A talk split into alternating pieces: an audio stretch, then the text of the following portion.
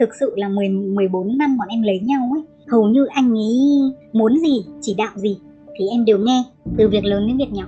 Em nghe anh ấy kể về vợ cũ, kể rất nhiều về những cái kỷ niệm hai người đi chơi, thậm chí là quan hệ với nhau như thế nào. Có những lúc thì đang nằm ôm em nhưng anh ấy lại gọi nhầm tên. Xin chào, các bạn đang nghe podcast Bạn ổn không? Nơi bạn được giải bày những bất ổn, được lắng nghe, được học hỏi từ chính trải nghiệm của người trong cuộc. Thế thì khi anh ấy về thì anh ấy có đề nghị bốn mẹ con suy nghĩ về việc là về khu nhà cũ để ở chung. Nhưng mà không cần đăng ký kết hôn lại, mà cứ ở như vậy. Nếu hợp nhau thì đăng ký, còn không thì thôi. Sau hai lần cấp cứu và cả một năm rồi điều trị bệnh, thì em thấy là anh ấy còn không cả có nghĩa gì với em nữa cơ. Không nói là tình yêu nhá. Các bạn thân mến à, những bất ổn là câu chuyện của mỗi một cá nhân. Nhưng mà những vấn đề trong đó những bài học mà bạn cần ghi nhớ hay đơn thuần là tâm thế mà bạn cần để có thể đối mặt với những bất ổn thì mình nghĩ đó là câu chuyện chung của rất là nhiều người.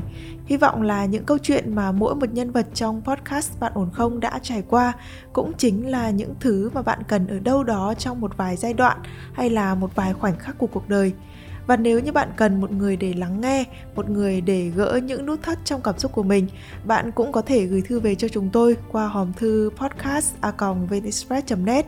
Còn bây giờ hãy cùng đến với câu chuyện của ngày hôm nay cùng với thạc sĩ tâm lý trần Nương Thảo. Năm nay em à, 38 tuổi, kết hôn từ năm 24 tuổi. Khi em à, ra trường được 2 năm, chồng em hơn em 8 tuổi bây giờ thì hai vợ chồng cũng đang sống ở Hà Nội. Có ba con rồi. Em có hai trai một gái. Cái vấn đề của bọn em hiện nay ấy, là tình trạng thì bọn em đã có quyết định ly hôn. Tuy nhiên là bản thân em thì thật ra khi nộp đơn ra tòa cũng như là đến tận cái ngày mà trước khi cầm quyết định ấy thì ừ. em vẫn, vẫn không muốn phải ly hôn. Mấy lần hòa giải ở trên tòa cũng như là cái hôm cuối cùng khi ra tòa để hòa giải trước khi ra quyết định ấy thì em vẫn nhắn cũng như là em nói chuyện để chồng em suy nghĩ lại Ồ, oh, thế chồng em là người nộp đơn à? Em là người nộp đơn. Em, em là người nộp đơn bây giờ. Em là người nộp hồ sơ. Nhưng à. mà cái hoàn cảnh nộp hồ sơ thì lại là chồng em là người viết đơn. Từ tháng 11 năm ngoái anh ấy viết đơn anh đưa cho em ký. Hầu hết là ví dụ như đơn này xác nhận này, uh, các cái giấy tờ của các con có mỗi thiếu cái uh, giấy tờ cá nhân của anh ấy thôi thế thì em cứ để để em không nộp đi, mặc dù anh ấy dục rất là nhiều lần. Em hiểu thôi nhá, nhưng mà không biết có đúng không? Thì lúc đấy là anh ấy muốn dọa em ấy, bởi vì thực sự là 10 14 năm bọn em lấy nhau ấy, hầu như anh ấy muốn gì, chỉ đạo gì, thì em đều nghe, từ việc lớn đến việc nhỏ.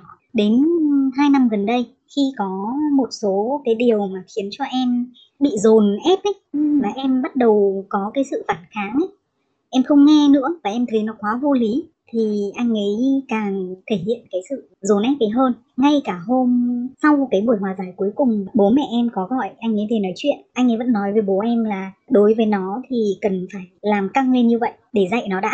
Thế thì anh ấy có dục em nộp đơn rất là nhiều lần. Thì ờ, đầu năm nay em có nộp và tâm lý của em lúc đấy cũng là thôi thì cứ nộp đã.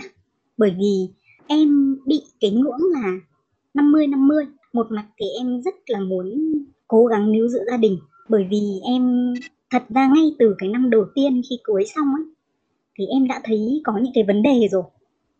Nhưng mà em vẫn cứ cố gắng và em tin rằng là mình cứ yêu thương cứ cố gắng làm vợ tốt làm con dâu tốt làm người mẹ tốt thì em sẽ có một gia đình hạnh phúc. Thế nhưng mà em thấy càng ngày nó lại càng tệ đi thế thì đến cái ngưỡng lúc mà em cầm đơn, cầm hồ sơ đi em nộp ấy, thì là cũng là 50 50 em nghĩ là em cần phải biết buông bỏ cái mà không còn thuộc về mình mà cố gắng cũng không được nữa. Bình thường thì bao nhiêu năm ấy, là con đều, ba đứa đều ở với em. Dù là anh ấy rất ít khi ở nhà. Có những năm covid thì hầu như chỉ có bốn mẹ con thôi. Thế sau đó thì khi mà nộp hồ sơ như vậy trong lúc chờ thôi, thì em bị tách con ra thì em thấy bị tổn thương ghê gớm ấy. Hầu như lúc đấy kiểu không chịu đựng được cái việc là mình bị tách con cái thứ hai là bản thân bên trong thì em cũng không muốn gia đình tan vỡ. Thật ra là anh ấy đã sống riêng từ năm ngoái cứ bốn mẹ con sống với nhau ở một cái nhà khác chị ạ. Thì em nghĩ là sau một khoảng thời gian như thế cả hai sẽ nghĩ lại và sẽ tự biết là mình sai ở đâu ấy. thế nên là em mới có cái hành động đề nghị anh ấy suy nghĩ lại sẽ cùng rút đơn về để cùng về ở chung một nhà và hàn gắn lại. Nhưng mà cái thời điểm đấy thì anh ấy một mực là không đồng ý. Cho đến khi mà cái buổi hòa giải cuối cùng không thành ấy thì em coi như là em buông hẳn. Và em nghĩ là thôi không còn gì cả. Thậm chí là em còn nghĩ về mặt tâm linh ấy tức là mình hết duyên rồi và mình cố gắng đã đến cùng rồi. Thì cho đến tuần vừa rồi này thì anh ấy có về nhà bố mẹ con ở. Bây giờ thì vì là anh ấy công tác xa cái thời điểm chuẩn bị nhận được quyết định của tòa ấy, thì anh ấy được thăng chức và đi một tỉnh xa để công tác và hầu như không còn ở Hà Nội nữa. Ba đứa trẻ lại ở với em như trước đây. Thế thì khi anh ấy về thì anh ấy có đề nghị bốn mẹ con suy nghĩ về việc là về khu nhà cũ để ở chung. Nhưng mà không cần đăng ký kết hôn lại mà cứ ở như vậy. Nếu hợp nhau thì đăng ký còn không thì thôi. Em chỉ sợ là qua cái con mắt nhìn của em ấy, em đánh giá không khách quan và em sẽ cho rằng là mình đúng. Em nhìn nhận là những cái sai của em và những cái sai của anh ấy. Thì từ em là em có cái sai ấy. thứ nhất là em rất là nghe lời. Ví dụ như anh ấy đề nghị một cái gì đó mà hồi đấy có vô lý, em vẫn làm. Về tiền bạc thì cái mong muốn của em là hai vợ chồng khó khăn hay là có tiền thì chung lưng đấu cật và cùng chia sẻ nhưng thực sự thì em không đạt được cái điều đấy. Tức là anh ấy là người quản lý anh ấy là người đứng tên ở các tài sản mua và em thì chi tiêu trong gia đình các cái sinh hoạt chính. Thế còn anh ấy thường xuyên nói dối em vẫn cứ nhu nhược tức là em lại yêu. Xong anh ấy cứ nói anh ấy thể hiện quan tâm chẳng hạn thì em lại bỏ qua lại tin tưởng. Bạn ấy nói dối cái gì hả em? Em lấy ví dụ như là sinh đứa đầu tiên ấy. Và anh ấy một hai giờ sáng anh ấy không về tức là mẹ chồng em đấy gọi điện một nhiều lần để bảo anh ấy về. Về sau em biết là anh ấy đi hát karaoke nhưng anh ấy nói dối là anh ấy đi tiếp đoàn của cơ quan hoặc là một cái bạn đồng nghiệp. Anh ấy nói rằng là đấy là một mối quan hệ bình thường hay là những cái số tiền rất lớn. Ví dụ như là mấy trăm triệu anh ấy chi tiêu vào việc khác nhưng anh ấy lại nói với em là một việc khác. À những cái việc mà không đáng nói dối chị ạ cũng từ nảy sinh từ cái việc của con cái thôi. Ví dụ như là có học phụ huynh cho con không? Khi em đang đi công tác, nếu anh ấy bận, anh ấy chỉ cần bảo là anh không đi được và anh sẽ trao đổi với cái thầy cô chủ nhiệm. Nhưng mà anh ấy lại nói là anh có đi học đóng học đầu năm cho con rồi. Sau đấy thì thầy cô lại bảo em là gia đình không đi học và không có sự trao đổi gì. Cũng không có sự trao đổi lại. Cho nên là rất là nhiều lần người bên ngoài thấy là hai vợ chồng nhà này chẳng có sự trao đổi gì với nhau cả. Em có hai cái băn khoăn đấy chị Thảo bây giờ em có nên quay lại sống chung như vậy không? Thứ hai là cho đến bây giờ ấy, em thấy là cái quyết định ly hôn của em là đúng ấy. nó tăng lên khoảng 65 70 phần trăm rồi. Còn đến lúc tòa vẫn đang giải quyết thì em vẫn thấy là em còn rất nhiều cái sai và em muốn níu giữ gia đình. Còn bây giờ thì nó đã là 70 phần trăm. Nó không phải là về từ giấy quyết định đâu. Cái cốt lõi là em cảm thấy là trước đây giống như là em nhìn thấy sự thật nhưng em không chấp nhận nó ấy. em còn chưa nói với chị rằng là em là vợ thứ hai của anh ấy. Anh ấy đã từng lấy vợ sau 8 tháng thì ly thân và sau gần 2 năm thì hai người ly hôn. Sau 2 năm thì gặp em và bọn em quen nhau và cưới nhau cũng khá là nhanh. Lúc đấy 24 tuổi mà chị. Nghĩ đời rất là màu hồng và chỉ nghĩ là cứ yêu thôi. Và tình cảm sẽ là giúp cho mọi thứ nó tốt đẹp ấy. Bạn ấy có con riêng không? Không có con riêng. Khi đấy thì anh ấy cũng kể hết với em là có vợ như thế và kể rất là nhiều. Nhưng mà em có nói với chị vừa nãy đấy em thấy ngay từ năm đầu tiên cưới nhau đã có vấn đề ấy. Thật ra là ngay trong tuần trăng mật đã có vấn đề rồi. Khi bọn em đi trăng mật thì câu chuyện nhiều nhất là em nghe anh ấy kể về vợ cũ, kể rất nhiều về những cái kỷ niệm hai người đi chơi, thậm chí là quan hệ với nhau như thế nào. Thì lúc đấy em cảm thấy rất là tổn thương và em nói với anh ấy là em không muốn nghe những chuyện đó bởi vì em chỉ muốn tập trung vào cái bây giờ thôi. Còn anh ấy thì nói rằng là anh ấy nói để em thương cảm và em hiểu và sau này thì anh ấy cũng kéo dài mấy năm đấy có những lúc thì đang nằm ôm em nhưng anh ấy lại gọi nhầm tên. Vậy là cô kia có bỏ anh này à hay sao? Chị ý thì nói rằng là có ba lý do. Thứ nhất là cũng là lý do anh ấy hay nói dối mà chị không chấp nhận. Thật ra đối với em cũng thế đấy là một lý do rất là lớn. Bởi vì em muốn là sống với một người ít nhất là thật với người trong nhà. Vợ chồng đầu gối tay ấp thì không giấu giếm nhau. Thì đấy là lý do thứ nhất lý do thứ hai chị có nói với em là vì mẹ, bố chồng em thì mất từ năm mẹ chồng em 25 tuổi và nuôi anh ấy một mình cho đến giờ mẹ chồng em sống khá là khép kín, ít giao lưu và thật sự thì bà rất là căn ke và khó tính thì chị cũng có nói như thế. Khi em lấy anh ấy thì mọi người, họ hàng thân thiết ấy, cũng nhắc em về việc đấy. Và lý do thứ ba là chị ý cho rằng là anh ấy cứ bỏ bê chị ấy mà đi công tác và đi các nơi cũng như là ghen tuông quá nhiều. Anh ấy thì anh ấy nói rằng chị ý ừ, sau khi mà nộp hồ sơ thì và ly hôn thì chị cũng muốn níu kéo nhưng anh ấy không quay lại nữa. Nhưng cái điều đấy thì anh ấy cũng có nói với em. Sau đấy thì em cũng có nói lại với anh ấy là em là người mà quá khứ chấm dứt là chấm dứt ấy. thì sau nhiều năm ấy, thì anh ấy không còn nhắc nhiều đến chị ấy nữa. Cho đến gần đây thì lại nhắc đến về chuyện là về chung một chỗ học hành cùng nhau các thứ. Thế còn em sai là thứ nhất là nhu nhược mà em thấy là em yêu anh ấy quá nhiều và em thể hiện cái điều đấy cho anh ấy biết rất là rõ ràng. Anh ấy luôn luôn nghĩ là chẳng có làm sao đâu. Nó có khóc lóc hay là nó có đau khổ một lúc ấy, thì xong rồi lại ờ, quan tâm rồi cưng nựng một tí rồi xong á. Bây giờ vấn đề là cái chân dung người chồng của em ấy không phải là chồng, nó là một cái gì đấy rất xa lạ. Mặc dù em nói là em yêu bạn ấy, em như thế này thế kia nhưng chị thấy tức là cái chân dung của bạn ấy nó bị mơ hồ. Theo cái kiểu là cái người đàn ông này không có rõ ràng trong cuộc đời của em. Em chỉ đang yêu một cái hình cái bóng hay cái gì đấy thôi ấy, chứ nó không phải thực sự là con người ấy em. Em cảm thấy như vậy tức là khi mà xảy ra chuyện này ấy, thì ngay cả em trai em gia đình và người bạn thân ấy, nói với em rằng là chị không nhìn thẳng vào sự thật, tức là chị không phải là người không hiểu biết. Thật ra hai vợ chồng em đều có học vị rất cao, chị ạ. Em cứ hão huyền và mơ là người ta sẽ thay đổi và em chỉ nhìn vào những cái tốt rất nhỏ thôi. Ví dụ mấy tháng trời không có liên lạc, cũng như là không về để xem là mẹ con em như thế nào. Khi mà có cái sự quan tâm rất nhỏ thì em lại bám vào cái sự quan tâm đấy và em nghĩ là anh ấy vẫn còn tình cảm, anh ấy vẫn còn quan tâm nhưng mà cho đến gần đây thì khi mà sống riêng hẳn rồi tức là ừ. trước đây thì ở cùng nhưng mà cũng không không có ở nhà nhiều nhưng vẫn còn gọi là ở chung nhà. Thì em thấy là nó không rõ ràng như bây giờ khi mà đã tách ra là bốn mẹ con ở một nơi anh ấy ở một nơi. Em thấy là ừ nhỉ cuộc sống của mình nó cũng rất là thoải mái cái việc mà có chồng hay không có chồng nó không khác nhau.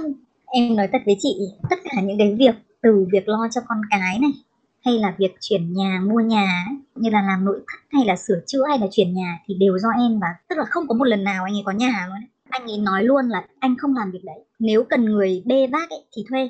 Đối với anh ấy cái việc làm những cái việc đấy là nó giống như là những cái việc nó quá là thấp kém ấy. Anh ấy chẳng bao giờ đụng chân đụng tay để bê vác cái gì đâu. Thậm chí là thằng em trai em rất bức xúc khi mà em mang bầu gần 8 tháng và khệ nệ bê đồ đi từ cái xe ô tô xuống nhưng mà anh ấy thì đi người không thế thì nó đã nói em rồi. Thật ra trong nhiều năm vừa rồi thì em cũng kiếm tiền. Thật ra có lúc anh ấy cứ thấy em có một khoản tiết kiệm là anh ấy sẽ dỗ ngon ngọt và tìm một cái cớ nào đấy để anh ấy có thể lấy được ấy. chưa bao giờ em nắm được là anh ấy kiếm được bao nhiêu tiền tiền từ đâu hay như thế nào. Có những lúc ấy em có sự trao đổi rất rõ ràng là bây giờ cùng nuôi con và em cũng chỉ có lương như thế thôi, thì anh cũng cần phải có sự trợ giúp. Và em có những cái ghi chép rất là rõ ràng về chi tiêu gia đình, quy định là em đóng tiền ăn, anh ấy đóng tiền học cho con rồi tiền điện nước. Nhưng có những lúc anh cũng không đóng chị. Ngay cả đến bây giờ khi mà tòa xử là quyền nuôi hai đứa lớn là của anh ấy, thì anh ấy vẫn, anh ấy đi làm ở xa mà chị. Lúc đầu thì anh ấy nhất quyết là nuôi hai đứa, không được cho ở với em. Lúc đấy thì anh ấy còn đang ở hà nội. Thì khi anh ấy được phân công ở tỉnh xa thì anh ấy có ý định là chuyển hai đứa về quê sinh sống và học và bà nội nuôi. Nhưng mà em và hai đứa đều không đồng ý. Thì anh ấy để bọn nó ở một cái nhà thuê trên này. Chị biết không, bọn trẻ con nó cứ tự ăn, tự sống, tự ngủ ấy. Nó, con gái em nó bảo là ờ, suốt thời gian đấy bọn con cứ toàn đi mua đồ ở siêu thị hoặc là bọn con ăn đồ ăn nhanh thôi. Chán lắm. Thế dần dần thì hai đứa nó nó lại sang nó ở với em với thằng bé. Út thế là cuối cùng là anh ấy không có đóng góp được gì vào trong cái việc nuôi con anh ấy có nói với em rằng là nếu mà ba mẹ con vẫn sống như thế này à, bốn mẹ con sống như thế này thì mỗi tháng anh sẽ đóng 10 triệu, tức là để nuôi hai đứa lớn, mỗi đứa 5 triệu một tháng, thì anh ấy sẽ cung cấp như vậy. Anh ấy thi thoảng anh ấy gọi điện hỏi thăm và gọi cho các con để hỏi thăm. Lúc đầu thì em rất là mong muốn là quay lại để cho con cái có gia đình ấy thế nhưng mà em lại càng nghĩ thêm ý và sâu chuỗi lại tất cả những việc xảy ra thì em sợ là em lại bị vướng phải một vết cũ ấy chị ừ. lại phải một mình xong lại phải chiến đấu xong lại phải tự mình trải qua những cái nỗi cô đơn tủi thân kinh khủng em về ở lại với anh ấy thì chuyện này cũng có thay đổi gì đâu đấy là cái mà khiến em băn khoăn đấy. Mà Vì anh ta đã nói một cái câu nó rất là phũ phàng, đó là cứ ở như vậy đi, lúc nào thích đăng ký thì đăng ký. Vâng, anh ấy bảo là cứ ở như vậy, nếu hòa hợp lại thì đăng ký, mà không thì thôi. Và chị biết không, em còn chưa kể với chị về việc là đến năm 2019 xong qua sang năm 2020 ấy, là cùng lúc nó có mấy vấn đề. Thứ nhất là em phát hiện anh ấy có tất nhiên nó chỉ dừng ở mức email qua lại thôi chị nhé toàn là lúc 4 ừ. năm giờ sáng ấy. Với một cái em kém 19 tuổi cũng là cùng cơ quan anh ấy đưa về cùng cơ quan đấy. Sau đó em có nhắc nhở cả hai thì cái em kia có dừng nói là nói với em qua email là thôi em biết như vậy và em sẽ thôi. Thế còn anh ấy thì chỉ bảo là gì em kia tán tỉnh cho nên là anh ấy cũng như thế. Đến bây giờ vẫn không nhận là mình có sai cái gì cả. Và em cũng không cần tìm hiểu thêm về cái mối ừ. quan hệ tuy nhiên là em thấy em không được tôn trọng á. Cái hình ảnh bây giờ em vẫn nhớ lúc đấy bọn em chưa quyết định cưới đâu. Là hình ừ. ảnh mà bọn lúc đấy bọn em chưa có tiền để mua nhà và thuê một cái nhà ba tầng. Thì cái lúc đấy anh cứ thuyết phục em là cưới và đăng ký rồi thì về ở để chuẩn bị đám cưới. Nhưng em lại vẫn về nhà trọ của em. Thế thì anh ấy ngồi ở tầng 1 ấy, rất là buồn, kiểu rất là thẫn thờ và buồn lúc đấy, em cảm thấy rất là thương. Và thực sự thì em vẫn yêu thực sự là em yêu rất nhiều. Nếu nói đến bây giờ ấy, em vẫn nói với anh ấy là kể cả em với anh chia tay thì em vẫn tôn trọng anh, em vẫn yêu quý anh, em vẫn nói như vậy. Kể cả gặp bây giờ vẫn không có cãi cọ hay là chửi bới gì đâu chị ạ. Ừ, mà vẫn mời ăn cơm, vẫn đùa, vẫn nói chuyện. Thật sự cảm xúc của em ấy không còn là do như thế này. Em cũng giải thích thêm về việc uh, tại sao lại có ba con mà trong khi tình cảm như thế. Nó cũng là một cái vấn đề mà em nghĩ dẫn đến cái dạng dạng như ngày hôm nay. Đấy là chồng em luôn luôn để em là người phải tự dùng các biện pháp tránh thai ấy. Anh ấy không bao giờ kết hợp là dùng bao hay gì đâu tức là cứ thích lúc nào tức là vợ phải chiều ấy em cũng nhiều lần em cũng chia sẻ cái điều đấy với anh ấy. Em cũng phấn đấu công việc rồi cái gì cũng muốn tốt đấy chị cái gì cũng muốn hoàn hảo nhà cửa cũng muốn sạch sẽ rồi con cái thì cũng muốn chăm chị chăm tốt và công việc thì cũng muốn chu toàn cho nên là nhiều khi rất là mệt. Thì khi mệt mà lại phải làm cái việc đấy thì sinh ra cảm giác sợ không còn cái, vui thích hay cảm hứng tích cực gì cả.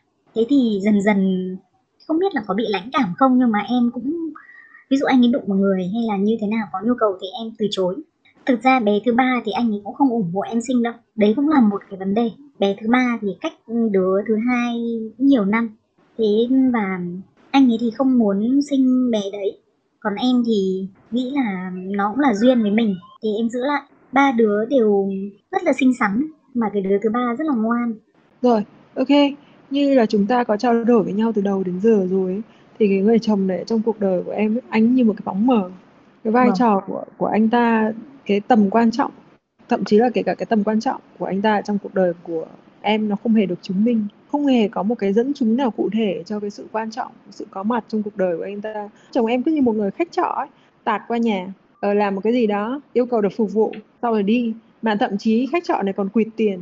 Tức là anh ta không hề mang tiền về cho gia đình nữa. Đúng ạ. Người ta đến ở trọ người ta còn phải trả tiền người ta đi khách sạn người ta phải trả tiền cho cái khách sạn đó còn đây không luôn. Tức là anh ta tạt qua và làm tất cả những cái gì anh ta thích sau đó thì anh ta biến mất và em không hề cảm thấy cái sự mà xa cách và cái sự thiếu vắng đi, cái sự tồn tại của anh ta là một cái gì đó mà nó sẽ khiến cho cái tình yêu của em nó chết dần. Em không có cái chuyện đó. Nó lại càng được nuôi lớn lên à?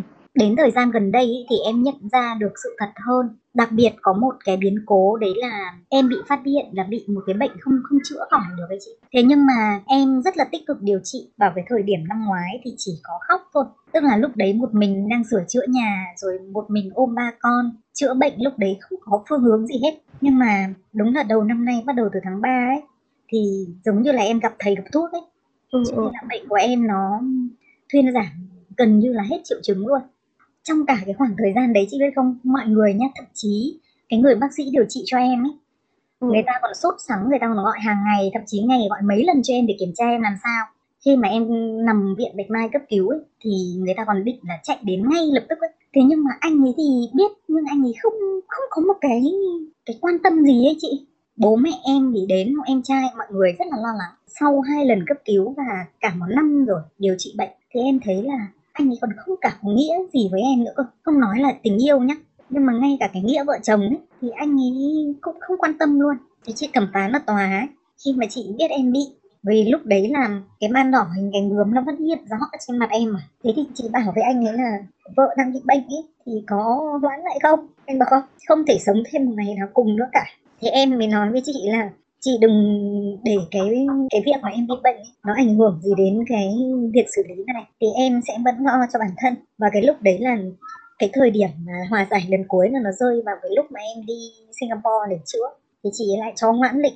Sau đó thì em về thì em lại tiếp tục. Cái điều đấy khiến cho em không còn nghĩ là quay trở lại. Đấy là chỉ gần đây thôi chị ạ. Chứ còn trước đây thì em thấy em vẫn bị bám chấp là vẫn phải có gia đình này. Em sẽ rất xấu hổ bởi vì thành công trong rất nhiều lĩnh vực nhưng mà lại là một người vợ thất bại Chả có gì là thất bại cả. Chị không nghĩ là cái chuyện mà có gia đình hay không nó lại là một cái sự thành công của người phụ nữ hoặc là con người nói chung.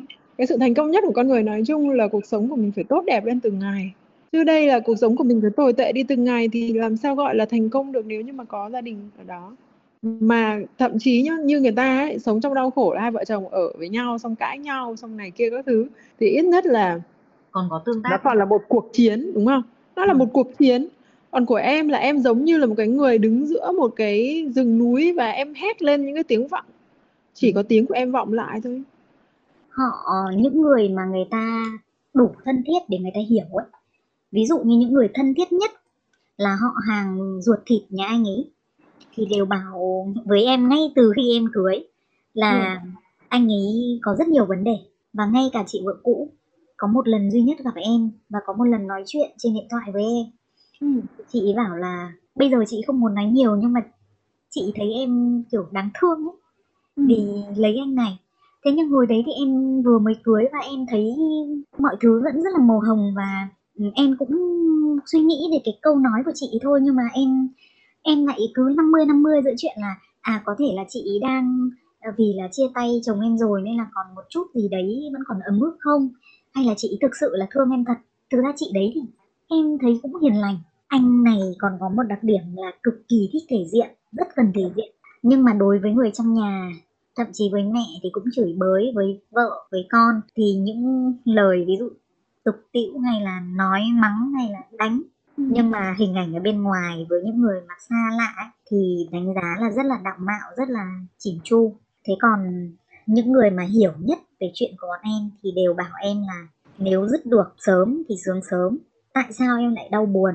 Trong khi giống như mình bỏ được một cái gông trong đời được giải thoát ấy thì em phải vui chứ không phải là cứ suy nghĩ xong rồi tự trách bản thân. Anh này có ờ, hoàn hảo về bên ngoài tức là ví dụ như là anh ta cao to, đẹp trai, thông minh hay là cái gì đấy. có cao to đẹp trai thông minh. Cái ấn tượng đầu tiên ấy em giống như là love at the first sight ấy chị Như kiểu yêu từ cái nhìn đầu tiên ấy. Tức là khi nhìn thấy là đã ấn tượng rồi xong rồi cũng là vì vẻ cao to đẹp trai này thông minh. Nhưng mà thật ra ấy, cái hồi mà em gặp ấy thì anh ấy chẳng có gì. Chỉ có một cái ba lô xong anh ấy cứ đi ở khách sạn này rồi nhà nghỉ kia anh ấy còn chẳng có nhà trọ đâu em hồi đấy chỉ yêu thôi. Ấy. tức là hồi đấy là một cô gái rất là màu hồng xong rồi cứ yêu yêu thì nghĩ là đấy xong rồi cùng anh ấy đi thuê nhà xong rồi về ừ, đăng ký kết hôn rồi cưới rồi ở chung. Sau đó là em định đi hồi đấy là định học thạc sĩ ở nước ngoài học bổng thì có rồi xong rồi cũng ở lại trong nước. Thế là không học nữa cuối cùng tất cả mọi bậc học đều học trong nước. Sau này trong những cái chuyến công tác ấy rượu thì anh ấy cũng đều ý kiến. Trong khi anh ấy đi rất là nhiều và đi rất là vô lý giờ giấc. Nhưng mà em cứ đi trực công tác trong nước hay nước ngoài thì anh ấy đều rất là khó chịu ý kiến cái trường hợp này của em sau khi mà nghe em nói về cái ngoại hình của bạn này thì chị nghĩ là đối với em á, bạn này giống như là một cái món đồ trang trí ở trong nhà em sẽ có đồ trang trí. Chị tin là em sẽ có những cái đồ trang trí em không chờ vào nó bao giờ và em cũng chả thấy nó có ích gì cả. Nhưng nó cứ ở đó và em không bỏ đi vì em thấy nó đẹp và em tiếc bởi vì tôi đã mua nó về để trang trí mà. Thì Vâng. rõ ràng cái vai trò của bạn này trong cái cuộc sống của em nó đang như vậy không hề Đúng. giúp ích gì cho em cả và thậm chí nhá có những cái món đồ trang trí bằng pha lê ấy, mình để ở trên đó và mình đi ngang qua mình rất là sợ mình quẹt vào nó là nó đổ nó bể mà nó đắt nữa cho Vâng. nên là mình phải cẩn thận khi mình đi ngang qua nó và Vâng. mình dè chừng khi mình đi ngang qua nó tức là nó trở thành gánh nặng trong cuộc đời trong cái sinh hoạt của mình luôn mà có thể gây ra mâu thuẫn luôn Có lẽ thế chị ạ. Ngay cả bây giờ khi mà em bọn em ly hôn rồi xong có những lúc em vẫn không muốn mọi người biết rằng đã ly hôn bởi vì cũng muốn đúng là anh ấy là một cái vật chỉ trang trí. Còn thực sự về việc là chăm lo, lo cho em nhé tình yêu thì cũng không có cho em tiền bạc cũng không và thời gian cũng không dành cho em. Cuộc sống nó nó phải có những cái sự giao lưu hai chiều để bồi đắp cho con người mình. Như vậy là không nên quay lại sống chung nữa đúng không chị cái chuyện quay lại hay không thì thì bây giờ em phải có một cái cuộc trao đổi rất là thẳng thắn với ông và em vạch rõ ra là đấy bây giờ vai trò của anh trong cuộc đời của tôi là như thế và tôi cảm thấy là tôi không cần đồ trang trí nữa. Nếu anh không muốn được mình vẫn là đồ trang trí vậy thì tôi sẽ xem xét vấn đề này.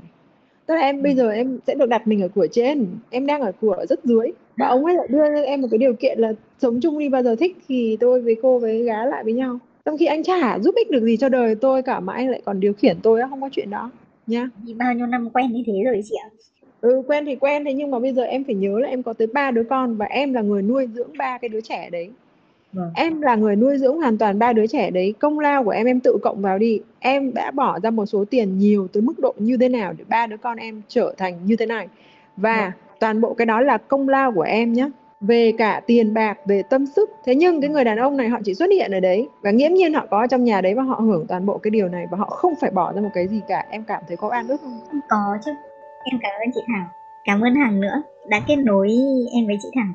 Hôm nay nói chuyện với chị tốn của hai chị em uh, mất bao nhiêu thời gian ấy mà em rất biết ơn vì hai chị em đã giúp em ít nhất là có câu trả lời biết là mình đang có những quyết định thôi tạm thời đến bây giờ gọi là đúng ừ. còn tiếp theo như thế nào thì tùy duyên Vâng, các bạn thân mến, trong suốt gần 150 câu chuyện mà podcast Bạn ổn không đã đăng tải thì mình nhớ đã từng có khá là nhiều câu chuyện của những người phụ nữ thành công trong sự nghiệp, họ có chỗ đứng trong xã hội và họ muốn tìm lời giải cho cái cuộc hôn nhân bất ổn của mình. Và điểm chung của họ là họ luôn cảm thấy không tìm được lý do cho việc vì sao họ có thể đạt được những thứ mà không phải ai cũng làm được trong sự nghiệp, nhưng lại thất bại trong cái vấn đề mà một người bình thường vẫn có thể dễ dàng làm được? Mình nghĩ họ có đủ lý trí để trả lời cho câu hỏi đó. Nhưng mà quan trọng là bên trong họ chỉ thực sự bình yên, chỉ thực sự yên ổn khi họ thực sự chấp nhận một cuộc sống không hoàn hảo và tập trung vào những thứ mình đang có thay vì luôn nhìn về một vết khuyết mà rõ ràng là nó không phải là tất cả cuộc sống của họ hy vọng chúng ta vẫn sẽ hạnh phúc dù cuộc sống của chúng ta không dễ dàng và không hoàn hảo và nếu như bạn đang gặp phải những bế tắc, những bất ổn trong cảm xúc của mình, hãy gửi thư về cho chúng tôi qua hòm thư podcast net Còn bây giờ, Nguyễn Hằng xin phép được khép lại chương trình của chúng ta ngày hôm nay tại đây. Xin chào và hẹn gặp lại các bạn trong những chương trình sau.